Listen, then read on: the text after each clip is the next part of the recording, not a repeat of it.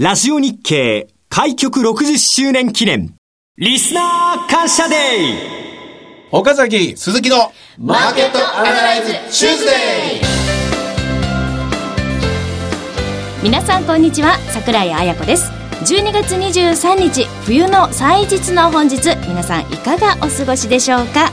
この時間は岡崎鈴木のマーケットアナライズチューズデーをお送りしますパーソナリティは金融ストラテジストの岡崎良介さん。休ませてくださいよ岡崎です。ダメです。そして証券アナリストの鈴木一之さん。明日はクリスマスですね。鈴木一之です。よろしくお願いします。もうみんな休むことしか考えてないですけどね。働きましょう。働きましょう。元気あるな労働者会計はい、はい、そうです。毎週月曜日午後午前11時35分から放送している岡崎鈴木のマーケットアナライズマンデー本日火曜日でございます、はい、開局60周年ラジオ日経リスナー感謝デーの特別番組としてお送りいたします。ねもう1週間で今年も終わりますよ。終わりですよ、はい、2014年、ね、さよなら2014年、うん、新しい年が参りますが。これねとりあえずもうクリスマスだしお正月だしゆっくり休みたいなと思ったら突然。突然今日ですよこれ。特別番組。特別番組で、はい何の打ち合わせもないのに。いかがでしたか？今年は。岡崎さん。忙しいだけでしたね。本当に忙しいばっかりで。でも充実してたじゃないですか、あの思い出せないですね。1月2月が。遥か彼方です。遥か彼方ですね。本当に。ソチオリンピックなんて覚えてます？本当に。ありました。ありましたよ。羽生結弦選手がなんと金メダルを取ったというのがすごく昔のように。なんか何年も前ワールドカップどこ行ったんですかね。ワールドカップありました。ありましたね。本当に。夏の初めに。そうですよドイツが優勝したと本当にそうですね、うん、そういうこともありました、はい、まあそんなわけで今年を振り返りながら、はい、来年どうしましょうかというところまでねまたそれでしょ、うん、また聞くんでしょ？みんな、はい、そうやって。教えて岡崎さんってやつまたそうやって本当にね 無責任にねこう聞くんだけどもね 必死になってね知恵絞ってね頭の隅っこらからガーッとひねり出してそれで間違えたら怒られるんでしょ？またこれ。そうですよ。怒りません。怒りません。怒るなんてそんなそんなそんなそうですか。はい。怒らないので出し切ってください。はいわかりました。ね。そんなわけで番組進めてまいりますこの番組は株365の豊か商事の提供でお送りします。岡崎亮介の来年のストラテジー。これだよ。来年来年来年。本当に。うん。来年です。もう早いもんであと1週間もすれば、ね、来年になっていらっしゃいますんで。なんかでも来年って別に大きいイベントないんですよね。その文化とかスポーツとか政治ではね。そうですね。オリンピックもないし、ええ、ちょうど中全ての中間ですよね、だけど、経済の世界ではアメリカの利上げが待っているっていう、はい、この、なんていうか、こう、非常に不思議な、不思議な節目の年になるっていうね。利上げができるっていうことは、リーマンショックが終わったっていうことですからね。そうですね。出口戦略なんてこれ2014年散々こう言ってまいりましたが、うん、気がついたらもう出口の扉を今開けようとしてるところですかそうなんですよ。だからストラテジーはやっぱりそこを軸に考えざるを得ないですね。でも利上げってできるんですか？アメリカはできますよ。日本はできないと。ヨーロッパなんか潰れちゃいますよ。で、ここでね、でも利上げっていうシナリオは、まあ来年の6月ぐらいでしょう。まあちょっと早くなるんじゃないかなと私は未だに思ってるんですけども、ここに思わぬ伏兵が現れたのが12月ですよね。原油。その通り。原油が下がってしまいましたと。まあ原油が下がって、アメリカのシェール開発業者、ここでのデフォルトリスク、これはまあ、アメリカの金融市場で多分消化できるテーマだと思うんですね。はい、アメリカの金融緩和、ゆっくりとゆっくりとやっていけば多分消化できると。ただ、アメリカだけで消化できないのが、これロシアが入ってきて、ロシアが、えー、経済危機といいますかね、危機まではいかないかな。あの、プーチン大統領自ら2年間は、えー、景気が回復できないなんてことを認めちゃいましたからね。うんうん、つまり2年間は一部張ってでもですね、増産を続けるぞっていうのと同じことですから、これはね、ちょっとしたアクシデントだと思いますよ。あの、振り返ってみれば、まあ、ソチオリンピックのほんのわず1週間ぐらい後、閉会式の直後に、そのクリミア半島に、まあ、進出したんですよね。あそこから、まあ、ロシアが、新しい冷戦、新冷戦時代などと言われるような動きになってまいりましたが、あの頃はもう相当自信があったんでしょうね。というかでも、あのクリミアを併合した年にもかかわらず、株は上がってて、はい。で、一応政策的にうまくいったっていうのは上手にやりましたね。普通だったら耐えられないと思いますけどね。上手というのは、あロシアがということですか？ロシアというか、えー上手にアメリカの金融政策が機能した。で、日本もなんだかんだ言って、えー黒田さんも頑張って、10月31日も、うん実行して、で、まあ1万7000、1万8000まで行きましたからね。はいだそういう意味では、金融政策上手にやった2014年だと思いますけども、さあ2015年はでもこれが2年目を迎えるわけで、2年目を迎えるときに原油がここまで下がってしました。下がってしまった。あで、ロシアがまあ景気後退に入るって。ロシアの景気後退は、これは少なからず欧州の景気低迷ですよ。欧州の景気低迷ですから、ユーロは安い。で、これが、こっぴどく安くなるか、現状維持か、それとも原油がここからリバウンドに入って入っていって、えーそれほどユーロが安くならないか。の3通りでですね、経済変わってくると思いますね。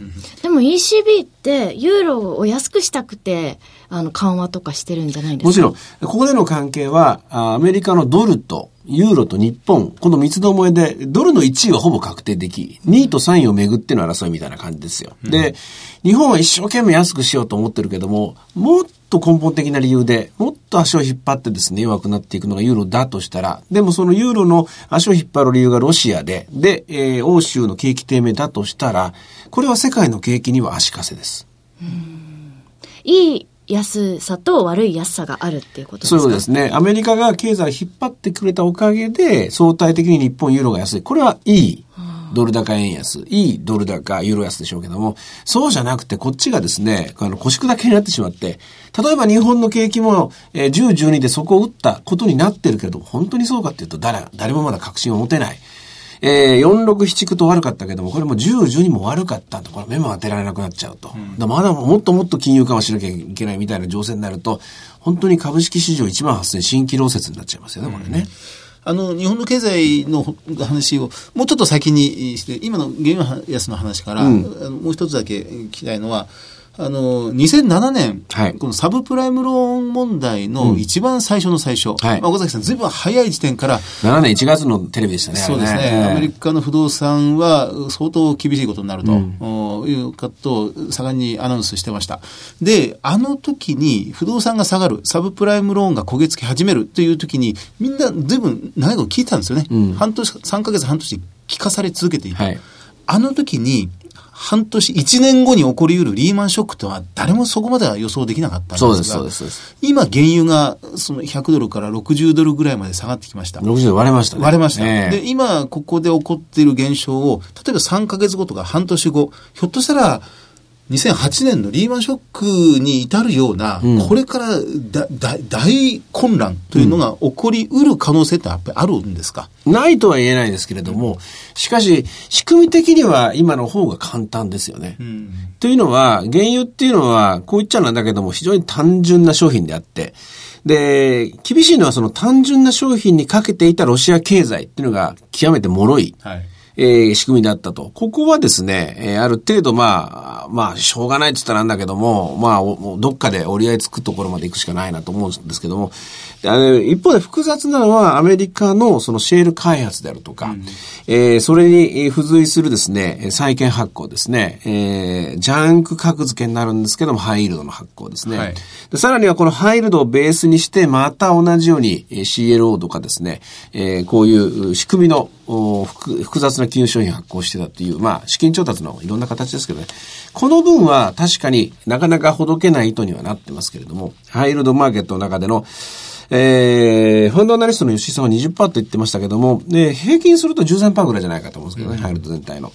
で、これの、えー問題なんですけども、唯一のですね、今回の利点は、あの時と違っての利点は、今まだ金融緩和期なんですよ。なるほど。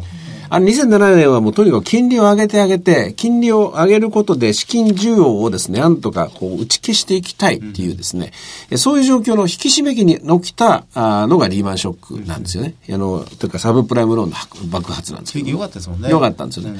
だから、あの時はだから、どっかが、あーあの、デフォルトすると、これがくるくるくるっと連鎖してしまうっていうですね、その恐れがあった。しかし今は、金融を非常に潤沢にですね、出している状況ですので、アメリカがここで一気にえー、FRB が引き締めたら、そのショックは大きいでしょうけども、じわじわとやっていくのであれば消化できると思います。あの、当時ほど今の金融の仕組み債、うん、えー、まあ、デリバティブ、はい、そ、そこまではこんがらがってないということで理解していいですかね？と思います。で、おまけに、まあ、ロシアの問題に関しても、ロシアというとロシア危機98年のことを思い出しますけども、あの時は大統領がエリツェンでと。うんで、おまけにまあ、えーえー、原油価格は13ドルまで下がって、で、ロシアの外貨準備は100億ドルもなくて、で、もっと言い出すと、あの頃の、キリエンコ。キリエンコですね、ええ、35歳の 若手の人間がいきなり来て、いきなり金利を150%に上げてとか。わけのわかんないことやってしまった。えー、90日間の、あの、踏み倒しをやったりとかですね、それこそ傍若無人な資本主義社会のルールを無視して動いたというのが現実ですから、それに比べると、あれから17年経って、えー、もうじき17年ですね。で、ロシア経済も着実に力をつけて、今や世界の第4番目の外貨準備保有国だと。で、これには、えー、相当のですね、えー、まあ、えー、ためがあると言いますかね、蓄えがあると言いますから、急にですね、ひっくり返ることはないと思いますね。ストラテジーを、そうだそう、あの、まとめなくちゃいけないんですすみません、すみません。あの、あの、この11月に東京でリアルマーケットアナリスというセミナーを、矢島さんにもお越しいただいたときに、2015年、もう円安、うん、円安という点で大前提を立てて、あ、これで7割ぐらいもうポートフォリオは作れましたね。そこからこう組み立てていきましたが、うん、円安の前提は少し変えなくちゃいけませんか？いや、円安の、例えば、あの、すごくアメリカ経済がいいシナリオだったら、それこそ130円、140円かけますよ。しかし、えー、欧州が不安定な状態だと、非常に不安定なドル高円安。えー、130円までいったら一気に120円まで落ちるとか、うん、125円までいったら115円まで落ちるとか、もちろん介入のリスクがあったり、いろんなまあリスクがあるんですけども、不安定な円安か、安定的な円安かどっちかだと思います。うん、でも円安であることは間違いない。で、なおかつ、今回の円安は、5円10円の円安じゃないですからね。80円から120円に移った円安ですから、50%の円安ですよ。50%の円安で何が起きるか。で、何が起きたかを知りたかったら、それこそ街歩きゃいいですよ。インバウンド、この破壊力がどれぐらいあるかっていうのは、もうみんなびっくりすると思う。外国から日本を訪れる観光客ですね。一人二人じゃない。しかも、一個二個のおもちゃじゃないとか、おやつじゃない。こういう時代ですよ。そこに我々はまだ目が慣れてない。これからそこのところを織り込んでいくのが、2015年の株式市場のテーマだと思いますね。ストラテジー、えー、円安であることは間違いないとして、では株式、あるいは他のアセットクラスではどうしたらいいでしょうね。株に関して言うと、えー、残念ながらもう来年はアベノミクスという言葉を私は使いたくないし、おそらくアベノミクスという言葉、アベノミクスに期待する人は一人もいなくなると思う。成長戦略も多分風化していくと思う。そうではなくって、円安だけが残っていく。そして円安が残ったみたいなもんだと思うんですけどもね。円安が残ると同時に、おそらく名目の成長率は2%から3%は維持できると思います。名目の成長率は。名目の成長率が2%から3%まで維持できるということは、企業の EPS は6%から9%の成長ができると。これあの、番組でもやりましたけどもね、はい、3倍ぐらいかかりますから。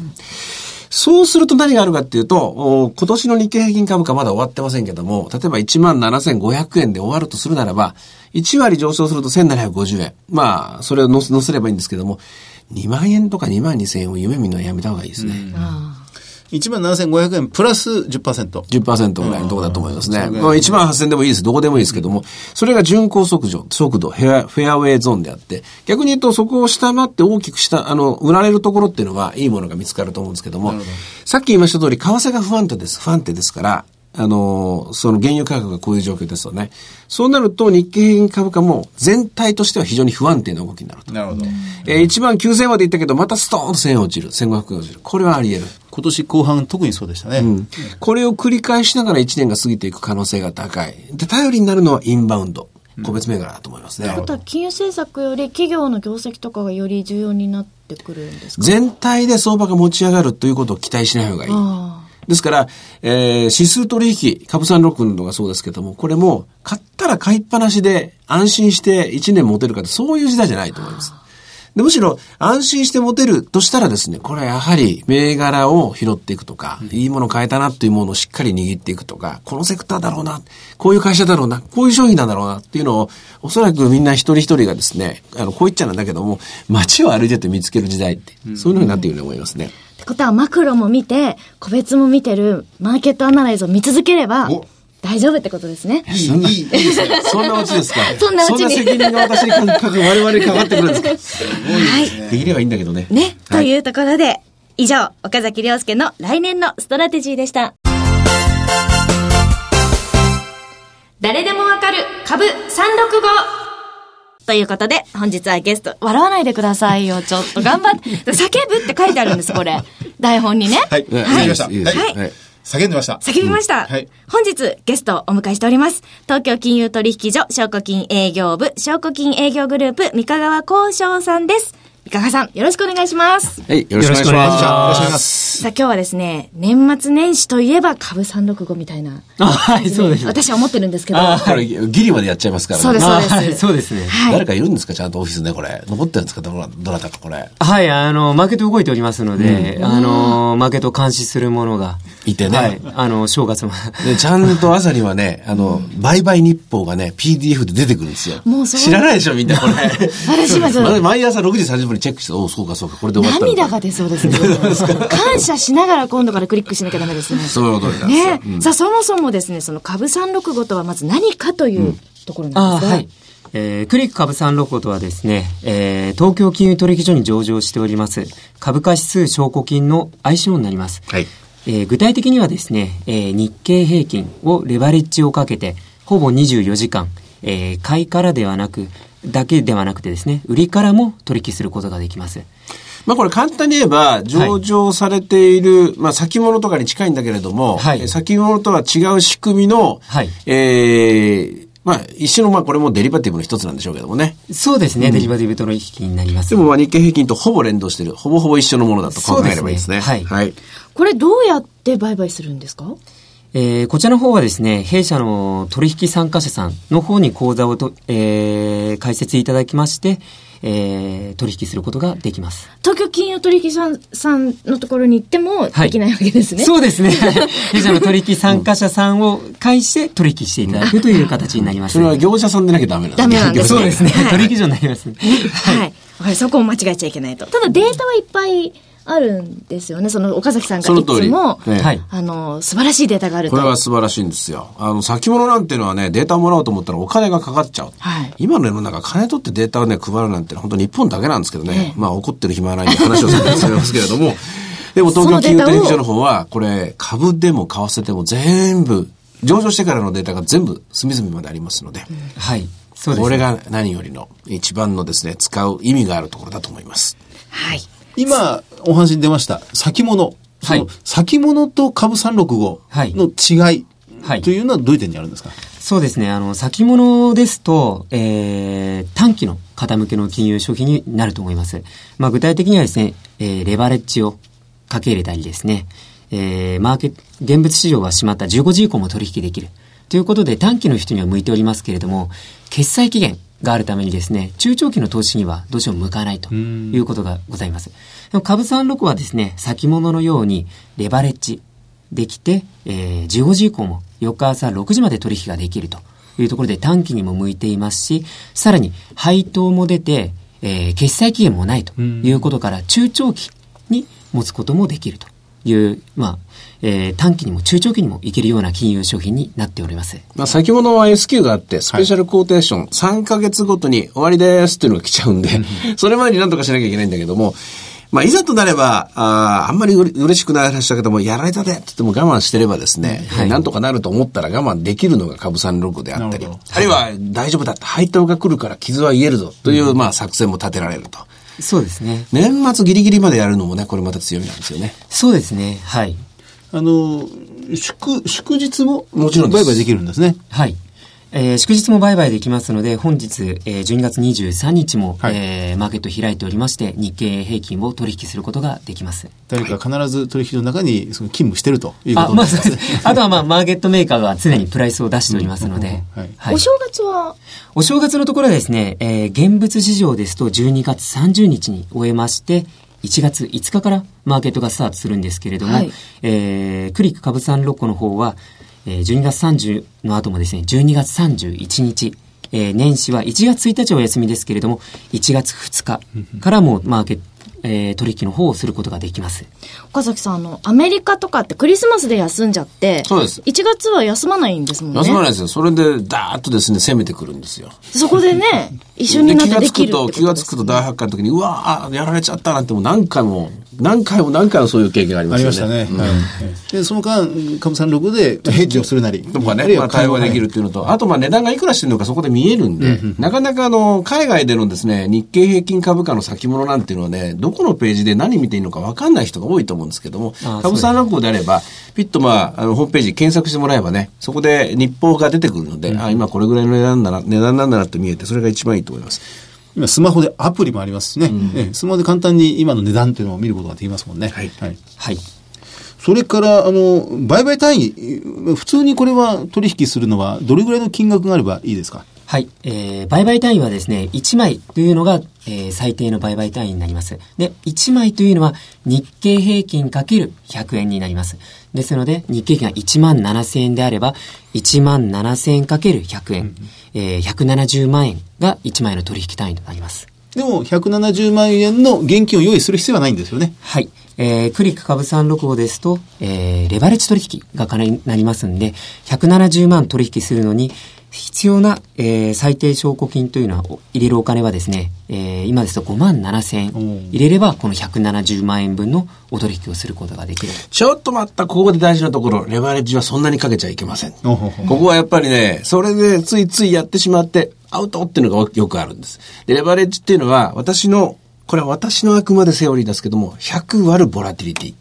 えー、ボラティリティ、日経平均ボラティリティ、今23とか4とか。だからまあはい25として100割る25で4。4だから4倍ぐらいって4倍いうのがおすすめです。そうするとね、なかなかね、潰れる、潰ら、潰されることはないと。ってことは170万円を4で割って、で今40万円ぐらい入れれば40万円ぐらいいて始めましょう。これがおすすめです。うんまあ、5万何千円でできますけど、40万円で1万円やるのが今だったら OK と。OK だと思います。とうまあ、それでいくとね、あの、そうそう簡単にですね、あの、潰されませんので、いろんな形でやっていけると思いますからね。カツカツでやらない方がいいってことですね。あの、やるなって言ってもやる人はいると思いますけれども、いるんだけれども、やれやれっていう人もいるかもしれないけれども、しかし、これは、あの、セオリーというか考え方としてはそれぐらいが基本ですよと。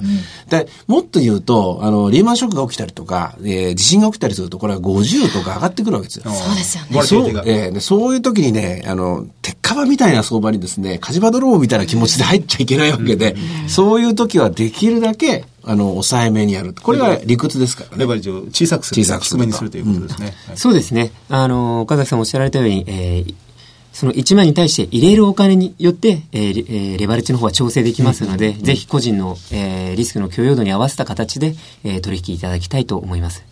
それからこれデリバティブなんですが、配当金ももらえるんですね。そうですね、えー配当金の方が出まして、えー個人の方には非常に配当相当額なところが人気がございます。まあ、具体的に言うとこれ、えっ、と、えっ、と、1枚で、1枚でまあ、あ170、1何十万ということですから、はいだいたい100倍ということですから、はいわかりやすく言うと、100円日経平均が動いて、はい。で、1枚買ってると、1万円動くというわけですよ。はい。わかりやすく言うと、1枚買って100円上がったら1万円得しましたと。100倍で、逆に売りで損したら 100×100 ですからね、1万円損します。まあ、それぐらいの値動きで、それぐらいのお損益が発生するんだなと思えて、覚えてもらえばいいです。なるほど。はいはい。ということで、年末年始は、まあ、寝て過ごすのもいいですが、取引をするっていうのもね、ええ使い勝手いいですね。いいですよね。ははいい。ということで、三河川さん今日はどうもありがとうございました。ありがとうございました。この時間は東京金融取引所証拠金営業部証拠金営業グループの三河川幸翔さんにお話を伺いました。以上、誰でもわかる株365のコーナーでした。え続いて、株365の豊か商事より、セミナーのお知らせです。岡崎さんがご登壇のセミナーと鈴木さんがご登壇のセミナー一つずつあります。まずは岡崎さんから、大阪で豊か商事資産運用セミナー in 大阪が開催されます。はい日程は1月24日土曜日、12時30分会場、13時開演です。え当日は前半に岡崎さんのご講演があって、後半にレオスキャピタルワークスの五十嵐武さんによる講演があります。1月24日ですが。これ一応、公式的には、あの、パブリックになってる、あの、セミナーとしては、えー、年明け一番の、一番。うん、セミナーでありまして、で、当然のことながら、あ使う資料は全部やり直して、うん、で、さっきも言ったし、きえー、昨日のラジオでも言ったんですけども、アベノミックスという言葉を禁句にしていこうと。はい、これなしで相場を占っていこうと思うし、で、今、さっき質問にも必死になって答えましたけども、2015年のストラテジー、ここを最初に話すのがこの1月24日だと思ってください。めっちゃくっちゃ重要な。今めっちゃって言いかけて。めっちゃって言いかけて、くっちゃってつけましたけど、重要なね、一日にちょっとなると思いますので。そうなればいいですけどね。はい、ぜひ大阪の皆さん来てください。会場は大阪市福島区 TKP ガーデンシティ大阪梅田です。お申し込み連絡先は豊か商事大阪支店フリーコール0120-441-377 0120-441-377です。受付時間は同日祝日を除く9時から20時。そして、鈴木さんのセミナーでございます。はい、こちらも同じ日でございます。豊か商事資産運用セミナー in 広島。同じ1月24日土曜日12時30分会場13時開演です。前半は鈴木さんによる株式セミナー、後半が金融取引所のご担当者様による講演、クリック株365の概要と特徴ということになっておりますが、鈴木さんは1月24日だとどんな？これもね、岡崎さんのお話のヒントにですね、アベノミクスという確かに言葉、概念を使わずにかん、脇に置いて、企業というものをもっともっと直接見ていく方が、よりなんか新しい展望を開けるんじゃないかなと、ね、アベノミクスっていう一言で、それで全部色眼鏡で見ちゃった。なんか分かったような気になっちゃうんですね。ね、うん、そういう一年だったんですよね。えー、ですからそこを乗り越えていくっていうのが2015年の一つの仕事かもしれないですよね、我々のね。はい。はい、ということで、えー、こちらは会場がですね、えー、広島市中区本通り広島アンデルセン6階デンマークです。お申し込み連絡先は豊か商事町山支店フリーコール0120-125-365 0120-125-365です。受付時間は同日祝日を除く9時から20時です。山陰地方、四国地方の方はぜひ鈴木さんに会いに来てください。はい。以上、株365の豊か商事からセミナー情報でした。さて、次のコーナーに参りますよ。2015年のマーケットテーマ徹底検証なんかこれ、わーってなる方がいいですね。笑いませんでした。今は笑わなかった。でも笑ってくれないと割と寂しい感じ。そうですか。はい、すいません、今ちょっとメールしてました。笑います、次は。はい。ということで、このコーナーではですね、投資家の皆さんが関心を持っているテーマについて議論していきたいと思います。はい。はい、まず、まあ、冒頭のストラテジーでも触れたんですが、はい、改めて項目ごとに見ていきたいと思います。うん、まあ、まずはとにかく来年のちょっと重要なキーワードになりそうな原油。こちらなんですが。あの、もう随分先ほどのストラテジーの、まあ、ほとんどを占めてしまったというぐらいに、この原油の影響が急にのしかかってきましたね。でもね、これあの、アメリカにとってみればガソリン、ガソリン大消費国のアメリカにとってみれば本当に春風が吹くと。これで、えー、本当に40ドル、50ドルの原油になって、で、ガソリン価格が半分になったら、えー、苦しい家計を支える力になりますからね。はい、その分、美味しいもの食べに行くとか、えー、遊びに行くとか、旅行に行くとか、えー、それからおもちゃを買うとか、いろんなことが消費に向かいますからね。アメリカの景気は、このまま行くとね、急に4月以降すごく良くなると思いますよ。うんあの、アメリカのメディアなんか見てましても、1ガロン4ドルが今2ドル80セントまで来て、うん、これもう減税に等しい。減税に等しい。ええ、で、まあ、減税に等しい。減税であると、であるということを盛んにもう連呼してましたからね。うん、思い出してほしいんですけどね、90年代のアメリカ、クリントン政権、それからハイウェイの、あの IT ハイウェイですよね、あの時代。あの時ガソリン価格っていうか原油価格が15ドル、25ドルで安定してたんですよ。はい。あれが一番大きかった。あれ91年の湾岸戦争でアメリカがきれいにイラクを撃退して、で、クウェートのあの領土を守ってあげて、で、サウジアラビアが、まあ、非常に安心して、その結果、原油価格が低位でずっと安定して、で、その結果といってはなんですけども、ロシアがずっとく、あの、まあ、ソ連当時ソ連ですね。ソ連がどんどん崩壊していって、で、アメリカが平和の、まあ、あの、えー、えー、なんていうか、ご褒美をもらう形になっていって、で、アメリカがずっとこう、上がっていく、株価上がっていくっていう黄金の90年代。はい。それと同じ構造を今作りつつあるわけですよね。あのまあ原油を利用する側で言えば、こうアメリカ以上に日本はいのメリットも大きいんじゃないですか？日本のメリットも大きいんですけども、アメリカと比べたらアメリカの方が大きい。そこまで日本はガソリン社会じゃない。で、もっと言うと日本にとってみると、ハイブリッド車っていうのは日本の主力商品ですからね。はいえーこれガソリン安くなっちゃったらハイブリッド作る意味ないとかね。トヨタが、ね、国内減産しましたもんね。そうなんですよアメリカの大型車が売れてしまって、プリウスの輸出しなくてもよくなってしまった。うん。まあ、これ、これもありますから、致し返しです。ただ、そうはいいものの100%輸入してますし、えーなおかつ原発が止まった状態ですから、日本にとってもいてもプラスになることも間違いない。なるほど。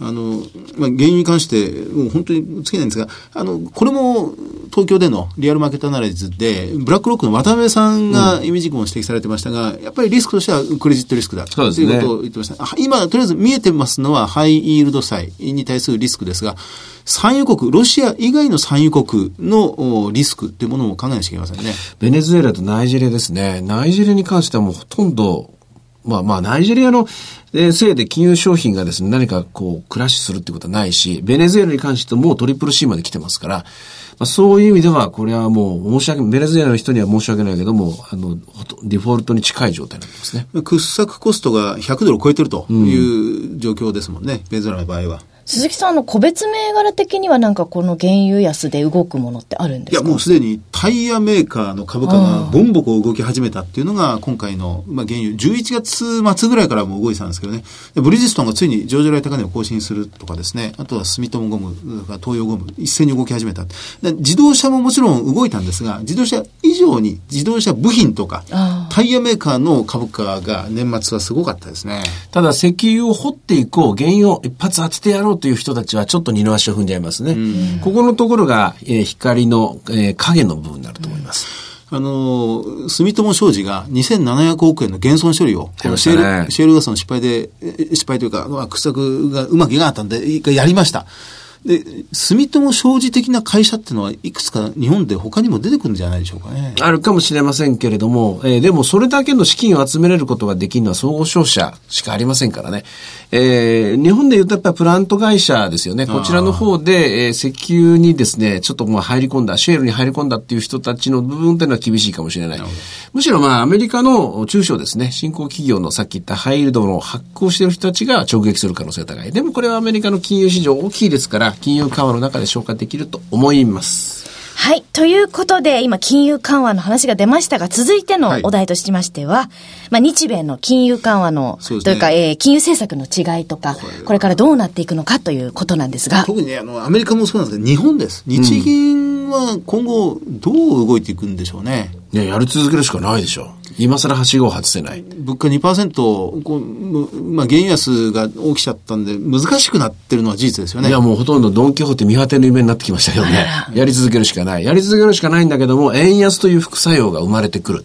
そして円安が残ったっていうケースになると思います。おそらく、金融政策でですね、ビッグイベントは1にアメリカの利上げ、2にドル売り介入。これですね。ああこのドル売り介入、セミナーでも岡崎さん言ってましたが、アメリカがドル売り介入を実施する可能性があると。日本は矛盾しますからね。一方で QQE2 をやって円を外へ外へ出してる、円を売ってるような状況なわけですから、えそういう状況の中で、え今度は円を買うようなことっていうのは、これは矛盾します。だからやるとすればアメリカ主導になると思いますね。アメリカがこれ以上のドル高、円安を望まないというレベルが、かつての、かつてのこれまでの日米の関係の中では130円ぐらい。そうですね。97年の介入は130円でしたね。ただし、今回の場合、この間アメロ、あの、オバマ大統領がですね、えーえーと、選挙の前に言ってましたけれども、今日本については非常に景気が悪いと認識していると。まあ、それはそうですね。それからデフレの脱却もままならないとも認識していると。まあ、これをわざわざ大統領が発言しているということは、今の段階では為替をとやかく言うつもりはないという意思表示ですね。仮に日本が10、12、えー景気が回復して、そして1、3でまた蘇って、時間はかかったけど V 字回復回復の形になって、で、デフレからの脱却も進むようであれば、その時改めて、そろそろ一方的なドル高円安は止め、やめ、やめなんじゃないのか、終わりなんじゃないの、パーティー終わりにしませんかみたいな話はしてくる口先介入ですけどね、ここから始まると思いますね。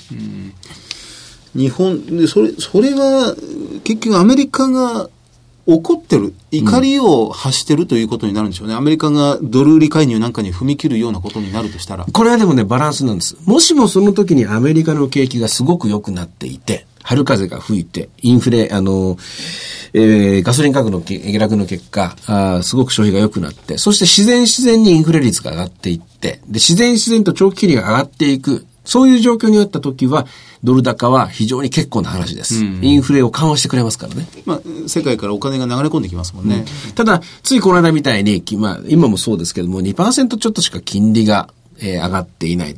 高さがそこしかない。そう、しかも、インフレ率も2%も超えていない。で、アメリカ自身もいつデフレになるかおかしく、あの、なってもおかしくないという心配の中で、まだ金利も上げてないのに一方的に121円までドル高になってしまう。これはね、本当は嬉しくはない。ここは、あの、アメリカの経済を見ながら判断するしかないと思いますね。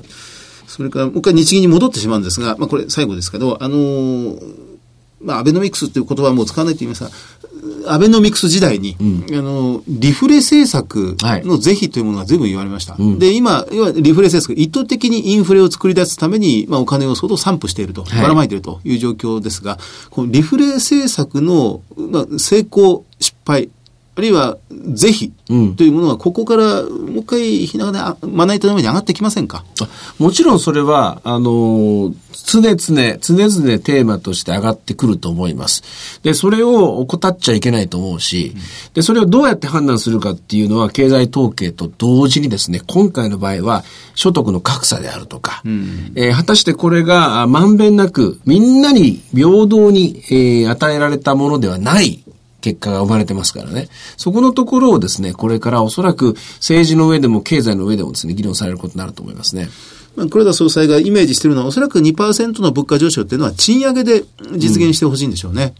うん、ですけども、日銀が、例えばあ、失業率を下げることができたかとか、例えば、日銀が正規雇用の数を増やすことができたかっていうと、これはできるもできないも無理な話なんですよ。そうですね。うんそうなってくると、そもそもこれが良かったのか悪かったの、誰が何を見て判断できるかわからない。しかし、一つ言えることは、為替は120円に少なくともうすでになっていると。うんうん、これは大きいですね。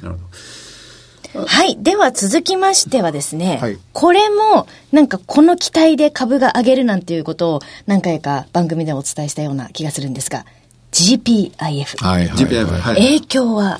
そうですね。これあの、ポートフォリオの基本的な枠組みを変更しました。うん、日本株を12から25。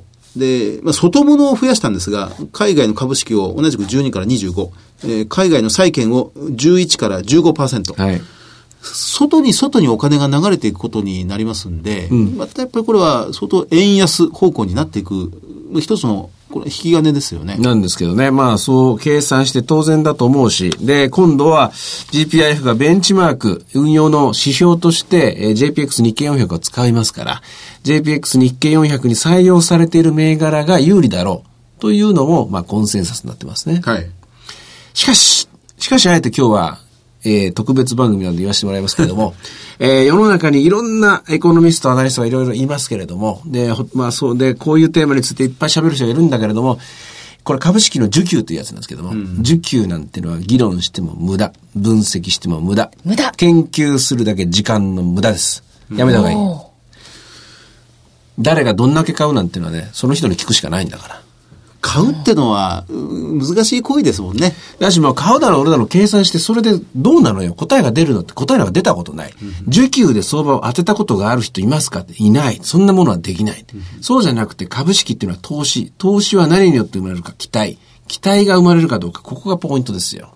ですから、10兆買うとか12兆買うとか、まあ、勝手にやってくれと。外人が売ってくる10兆ってくる、まあ、勝手にやってくれと。本当はそんなことを議論してもしょうがないんですよ。それは結果的にわかるだけですからね。下がると思えば10兆でも20兆でも売り物が集まってきますよ。上がると思えば20兆でも30兆でもお金が集まってくる。それが市場ですよ。でもちろんそれをせき止めることはできますよ。せき止めることはできるできるけども、今見の日本みたいに自由に資本移動ができるのであれば、その需給について議論するのは本当に時間の無駄。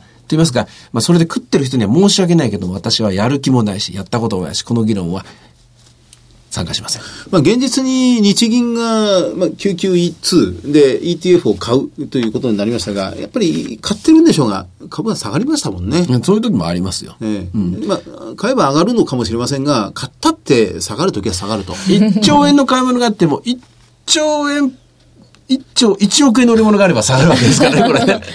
それが需給っていうんですけど、議論しても意味ないです。そうですね。だからこの12月の株価急落は、まさにこの、その需給は無敵ではないということを証明してしまったようなものですよね。と思いはい。そして株式、為替の話をしてきましたが、はいこれ最後のお題になっちゃうかな。景気、景気。はい。いかがでしょうか？景気、株式投資、で、ROE とか企業業績とか、これまあ一連卓上ですけども、基本的には日銀を信じるしかないなと思って、私はさっき言った通り、成長率2から3%、で、業績平均が6から9ぐらい。ブレがあるけれども、その中で、もっと儲が儲かる会社。平均すると1割ぐらい、1割弱ぐらいの上昇だろうけども、この株は2割上がる、この株は3割上がると。そういう、まあ、2015年じゃないかなっていう気がしますけどね。あの、消費税が引き上げられて、あるいはその反動減が起きて、まあ、この3月、4月、5月ぐらいは随分、まあ、様々な議論がなされましたけどね、高額品が売れた、あるいは売れなくなったと言われましたが、思うに、あの、お金持ちの方って、その、いつもいつも高いものをたくさん買ってるわけじゃないような気がする。ですよお金持ちだって、セブンイレブンのコーヒー、一杯100円を好んで飲みますし、はいで、まあ、もうちょっと下がると思ったら、ピタッと買うのやめてしまうと思うんですよね。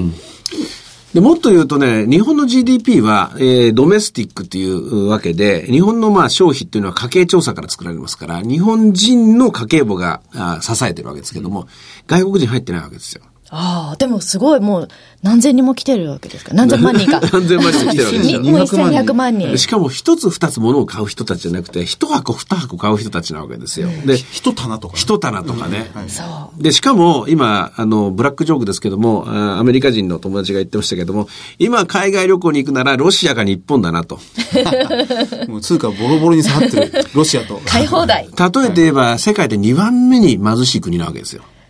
相対的に見ると。で、もっと言うと、えー安くて良質なものが世界で一番集まる国、日本ですよ。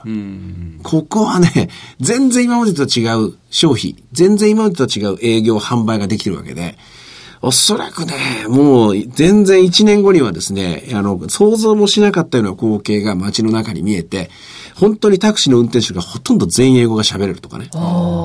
それこそ、えー百貨店に行って、店頭の女性がですね、もういきなり中国語で話しかけてくると、もうそういう光景ありますけれども。で、もうみんなが国際的な、標準的な価値観を、国際的な消費ですよね。これによって共有する形で日本のブランドがどんどんどんどん広がっていく。まあ、ユニクロとかあ良品計画なんていうのは海外でありますから、もう安心して山のように買われるでしょうしね。で、どうやって今まで知られてない日本の商品を売っていくか。ここが鍵だと思いますね。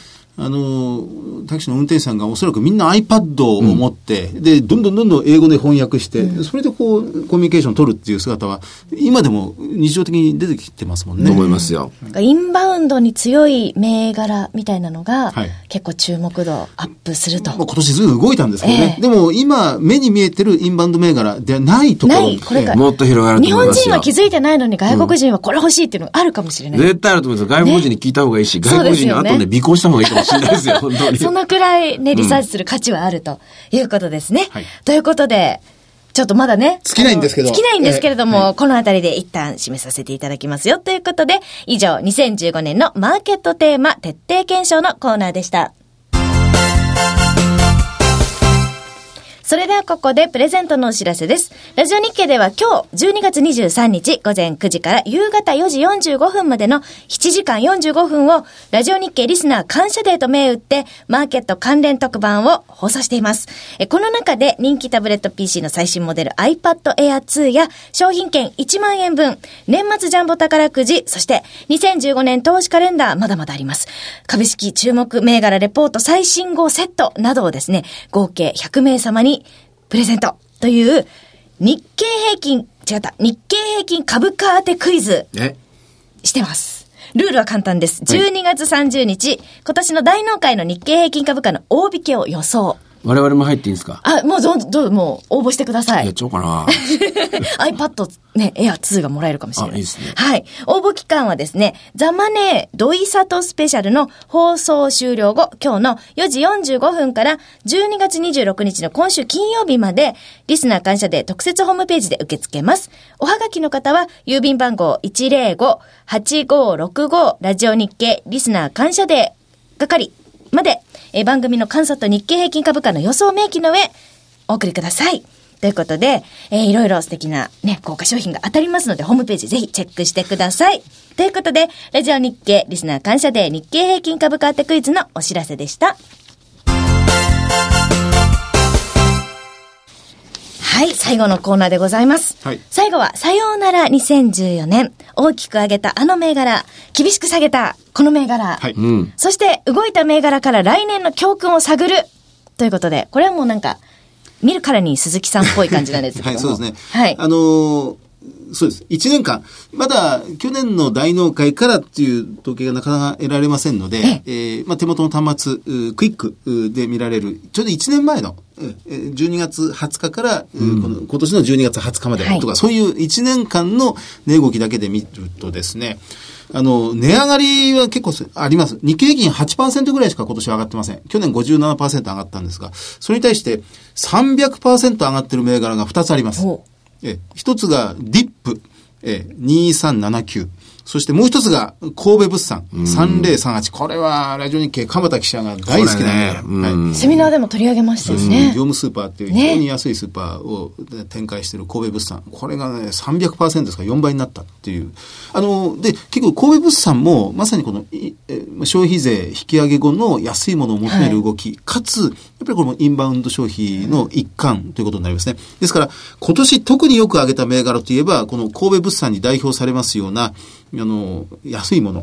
えーあるいは外国人訪問客に人気のあるもの。ビッグカメラ3048とかですね。えー田崎、田崎真珠。あー、真珠は人気ありますはいね。それから、やっぱりオリエンタルランド、はいよく上がりました。えーそして、日本空港ビルディング。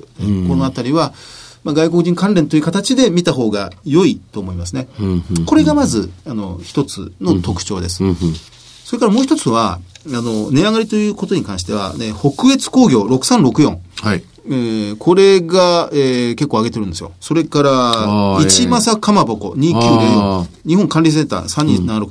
みんな共通してるのは、もうお分かりの方もいらっしゃると思いますように、東証2部から1部に、上場指定買いした銘柄、あの市場変更した銘柄、はねあるいは、あの、オチホールディングスとかですね、あるいはパンチ工業とかですね、こういう銘柄がもうズバ抜けて上がった。あのー全部が全部大きく上がってるわけではないんです。しかし、選び抜かれた銘柄が、まあ、当初一部に上がってくるわけなんですが、さらにそこから選ばれた銘柄が相当な上昇トレンドを長く継続するっていう動きが全部見られましたね。一部上場になったから上げたっていうわけじゃなくて、その中でもなんか優れたところがあったっ一部上場になりましたって発表されると、ほぼ100%瞬間的に値上がりするんですよ。それはそれだけトピックスに組み入れられるとか、やっぱ先ほどの話の蒸し返したのは需給が良くなるはいということになるんですが、さらにそこから業績でポートフォリオに、じゃあこれは東証一部だったら、こう継続的に買っていこうと思う投資家がちらほらスポンサーとしてつく銘柄がいくつかあるんでしょうね。これがおそらく2015年もまだまだ継続しそうな雲行きですね。あの、逆に、あの、悪かった銘柄。残念。ええ、結構下がってしまったなというのが、えーこれは、その、あれが、ビジネスモデルが覆ってしまったような銘柄っていうのが結構ありました。覆る。あの、リブセンス、はい銘柄コード6054。これが65%ぐらい下がりました。まあ、去年、一昨年去年、特に去年ですね、この非常に若いえー社長が率いる、このインターネット上で、えーアルバイトの求人を集めるというビジネスモデルが非常に評価されたことがありましたが、ある日突然、この検索かけても、アルバイトの検索をじゃあ Google でこうかけようかって言った時に、常にリブセンスのうんサイトが一番上に出てたのが、ある日突然それが出てこなくなってしまったんですね。ええ。やっぱり競争が激しいので、今ライバルがみんないかに、その Google のアルゴリズムを解読して上に掲載されることかってことに競い合うようになってしまってから、リブセンスが上に来なくなってしまってから、業績がなかなか伸びなくなってしまった。成長株のこの魅力というのは、非常に高い成長性をめがけて、非常に高い PER で、遠い将来まで評価されるっていうのを株価の形成の仕方をしますから、ちょっと成長率が鈍るだけで PER が落ちてしまうんですね。あの、売上も利益も伸びてるんですよ。しかし PER、それまで40倍で買ったものが20倍まで下がるだけで、だけでというのは株価半値になってしまいますんで、そういう変化の仕方を随分たくさんの銘柄したような気がしますね。なんか他でもちょっとノウハウを学べば真似できるみたいなのはこういうふうになりやすいんですか？なかなか真似できないはずだったんです。そうなんですそこをつ、まあ、ついて。だから参入消費高く気づいていたんですが、はずなのに、それを破る会社が一つ二つ出てくると、意外と脆かった弱かったりする。私好きだったのはね、ポール・トゥーウェイン・ピットクルホールディングスっていうのが、3657。あの、スマホのアプリのゲームとか、その、まあ、いっぱい出てくるんですが、そういうのデバッグを検査する会社なんですけどね、人海戦術でやってたんです。やっぱり人手不足の影響をもろに受けて、あの、売上はすごい伸びてるんですが、利益が伸びなくなってしまったっていう会社が多かったですね。こういうのが、あの、ある日突然、急に、この株価の上昇角度が屈折してしまったっていうのが今年は随分目立った気がします。これがなんか来年また巻き返すみたいな可能性っていうのは？一度落ちた天使は、ええ、羽ばたけなくなってしまうんですよ。辛い。辛いですね。地上に落ちた天使ってよく言われるんですけどね。はい、だから、P、任天堂がいい例なんです。任天堂は昔も今も無借金経営でいい会社なんですが、かつてのその Wii とかですね、はい、DS を連発でヒット飛ばして、これの任天堂に戻るのはもう容易なことではないんですよね。うんちょっと雰囲気も違いますもんね。なんか、任天堂のゲーム欲しいってみんなが言うかっていうと、もうなんか、えー、っていう。妖怪ウォッチは、そもそも火がついたのはあれ、任天堂の 3DS からだったんですよね。あそこで一番最初売れたのに、任天堂はいつまで経ってもなかなか妖怪ウォッチ関連で評価されない、うん、というところがありますよね。一回スティーブ・ジョブズは追放されなきゃいけないんですよ。そっか。ってことは、しばらくしたら戻ってくる可能性はある？一回だから天使も一回追放されて、されて戻ってきてからですよ。そっか、人間界の暮らしをしてから、うん、また戻ってくる可能性はあると。うん、いうところなんですよね。そうでないと、あの天下のアップルも蘇らなかったわけだし。そっかそっか。そうなってほしいですね。あの、値下がりした銘柄、うん、他には、あ、高田。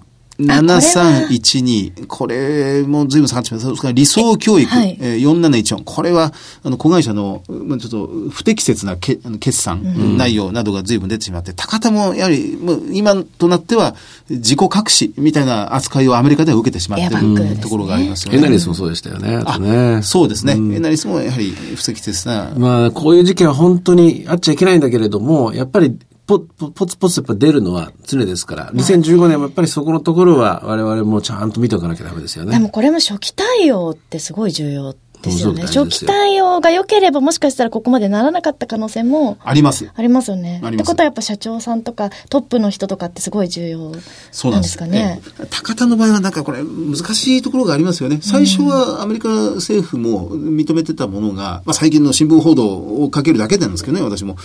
ある日突然手のひら返したようにアメリカの議会が相当追及を厳しくしてしまった、なんていうところもあったりなんかして、どこまで対応しきれるかってのは難しいんですが、でも、やはりブリヂストンのかつてのファイアストーンで、まあ、大変な炎上事故を起こした時に、はい、あの、地道に、その、ファイアストーンの回収で回ったという、あれが、こう、その後の評価につながったという確かにありますよね。